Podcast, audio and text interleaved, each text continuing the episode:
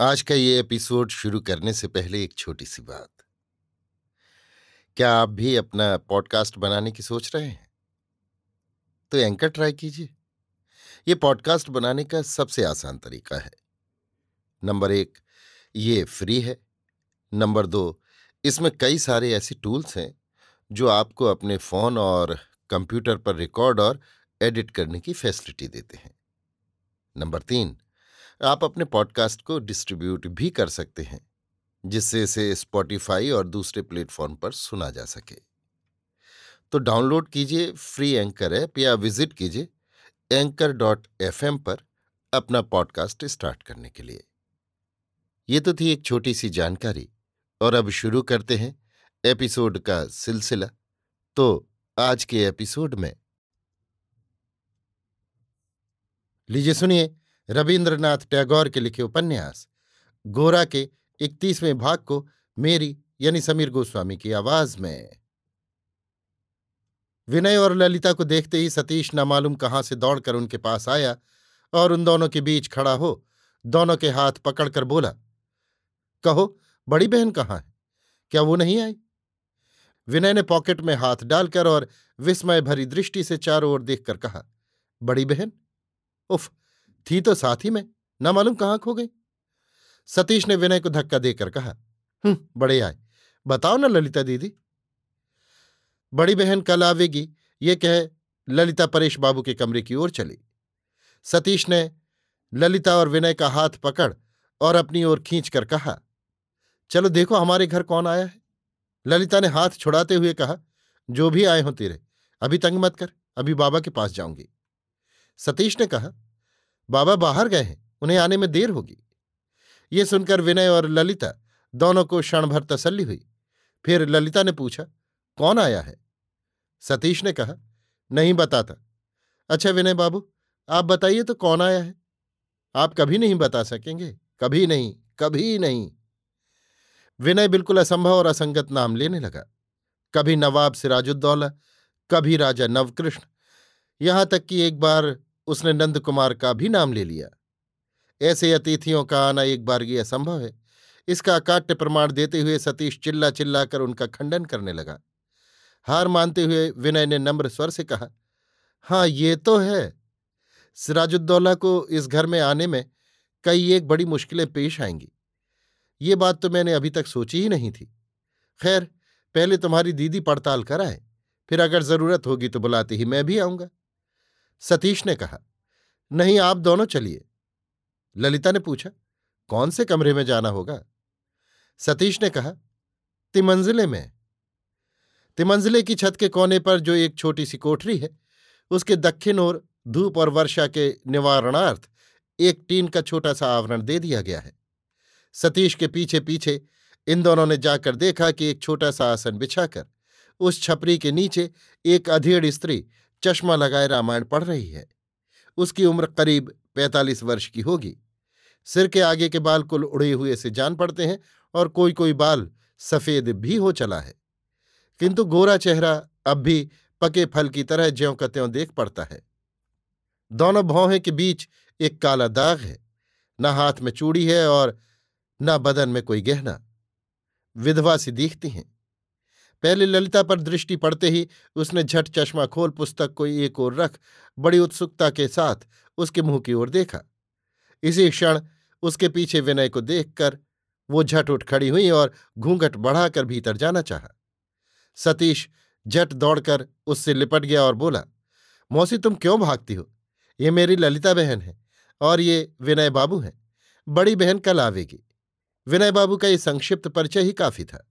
उसके पहले ही विनय बाबू के संबंध में पूर्ण रूप से आलोचना हो चुकी है, इसमें संदेह नहीं। सतीश किसे मौसी कह रहा है, ये न जानने के कारण ललिता चुपचाप खड़ी रही। विनय ने इस अधेड़ स्त्री के पैर छूकर उसे प्रणाम किया। ललिता ने भी विनय का अनुसरण किया। उस स्त्री ने झट भीतर से एक चटाई लाकर बिछा दी और कहा, बैठो बाबू, बेटी तुम बैठो। विनय और ललिता के बैठने पर वो भी अपने आसन पर बैठी और सतीश उसके बदन से सटकर बैठा।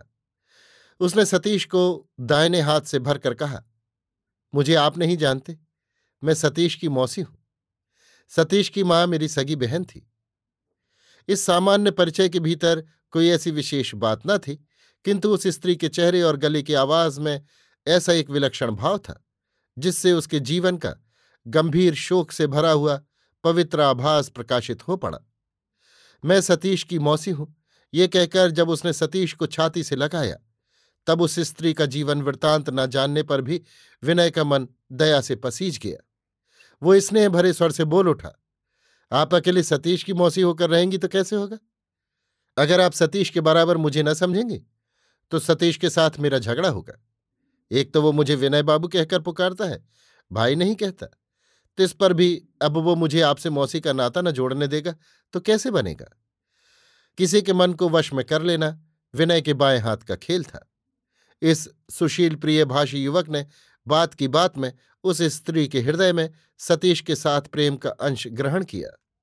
सतीश की मौसी ने पूछा, बच्चा तुम्हारी माँ कहाँ है? विनय ने कहा, मुझे अपनी माँ को खोए बहुत दिन हो गए, किंतु मेरे माँ नहीं है, ये बात मैं मुँह से नहीं निकाल सकता।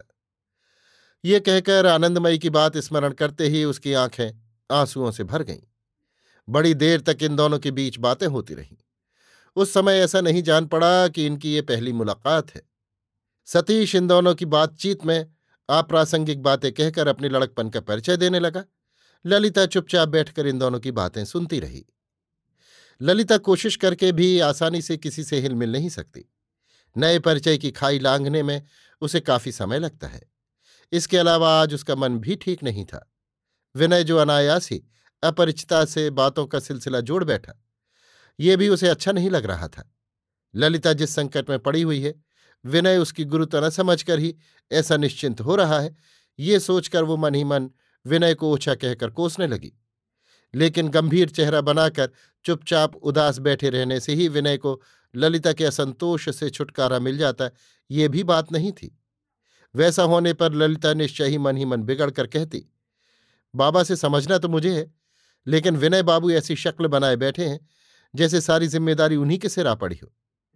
असल बात यह थी कि कल रात को जो आघात, संगीत जगा गया था, आज दिन के समय उससे केवल व्यथा जागती थी।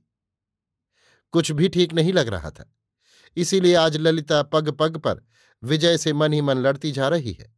विनय के किसी व्यवहार से वो झगड़ा सुलझता नहीं। कहाँ इसकी जड़ है, जहाँ सुधार होने से वो दूर होगा, ये अंतर्यामी ही जानते हैं। हाय रे, हृदय तक ही जिनका संसार सीमित है, उस नारी जाति के व्यवहार को युक्ति विरुद्ध कहकर दोष देने से क्या लाभ? आरंभ से ही ठीक स्थान पर उसकी प्रतिष्ठा हो जाए, तब तो हृदय ऐसी सहज सुंदर गति से चलता है कि युक्ति तर्क को हार मानकर उसके सामने सिर झुकाना पड़ता है। किंतु वैसे ही आरंभ में, लेश मात्र भी विपर्य हो जाने से ये बुद्धि के वश की बात नहीं रहती कि उसे सुधार दे। फिर राग, विहाग, हँसी, क्रंदन, किसी भी बात में क्या होने से क्या असर होता है, इसका हिसाब चाहना व्यर्थ हो जाता है। इधर विनय का हृदय यंत्र भी कुछ विशेष स्वाभाविक गति से नहीं चल रहा था। उसकी अवस्था अगर बिल्कुल पहले जैसी होती तो वो इसी क्षण दौड़ा हुआ आनंदमयी के पास जाता। गोरा की जेल की सजा की खबर विनय के सिवा और कौन माँ को दे सकता है? उसके सिवा माँ के पास सांत्वना देने के लिए और है भी क्या? इसी की व्यथा विनय के मन की गहराई में एक भार सी उसे दबाई जा रही थी। लेकिन ललिता को अभी छोड़कर चले जाना भी उसके लिए असंभव हो गया था। सारे संसार के विरुद्ध आज वही ललिता का रक्षक है। परेश बाबू के सम्मुख ललिता के संबंध में उसका कुछ कर्तव्य हो तो उसे वो पूरा करके ही जाना होगा। ये बात ये अपने मन को समझा रहा था। और मन ने भी थोड़े से प्रयत्न से ही ये बात समझ ली थी। प्रतिवाद की क्षमता ही उसमें नहीं थी। गोरा और आनंदमयी के लिए विनय के मन में चाहे जितना दर्द हो, ललिता का अत्यंत निकट अस्तित्व उसे आज ऐसा आनंद दे रहा था जैसे खुलेपन का। सारे संसार में एक ऐसे गौरव का बोध करा रहा था। अपनी एक विशिष्ट स्वतंत्र सत्ता का उसे ऐसा अनुभव हो रहा था कि उसके मन की व्यथा मन के निचले तल पर ही दबी रह गई। ललिता की ओर आज वो देख नहीं पा रहा था। बीच बीच में अपने आप ही जितना नज़र पड़ जाता, ललिता के आंचल का अंश गोद में निश्चल पड़ा हुआ हाथ उतना ही उसे पुलकित कर जाता था।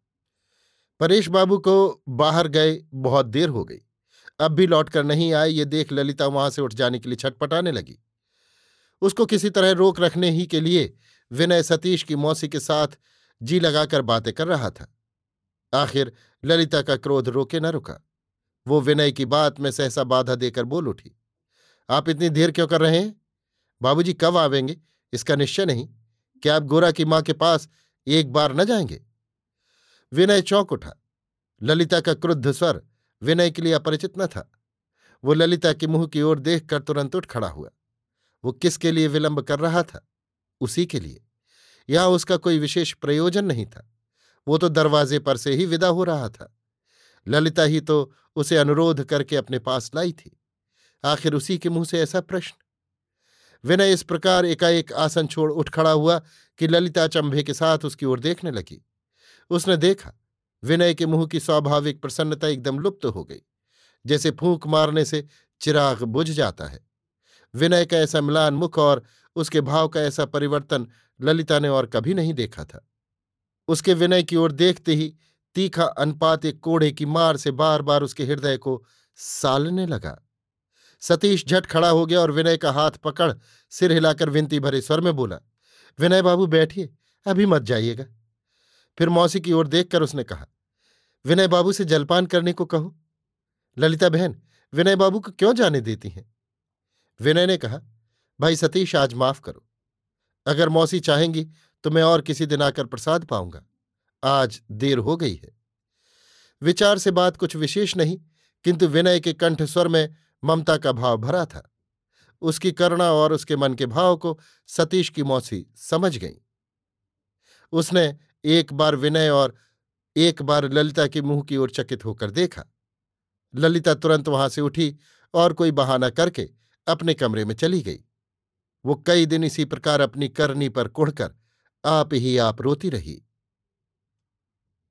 अभी आप सुन रहे थे रविन्द्रनाथ टैगोर के लिखे उपन्यास, गोरा के इकतीसवें भाग को मेरी यानी समीर गोस्वामी की आवाज़ में।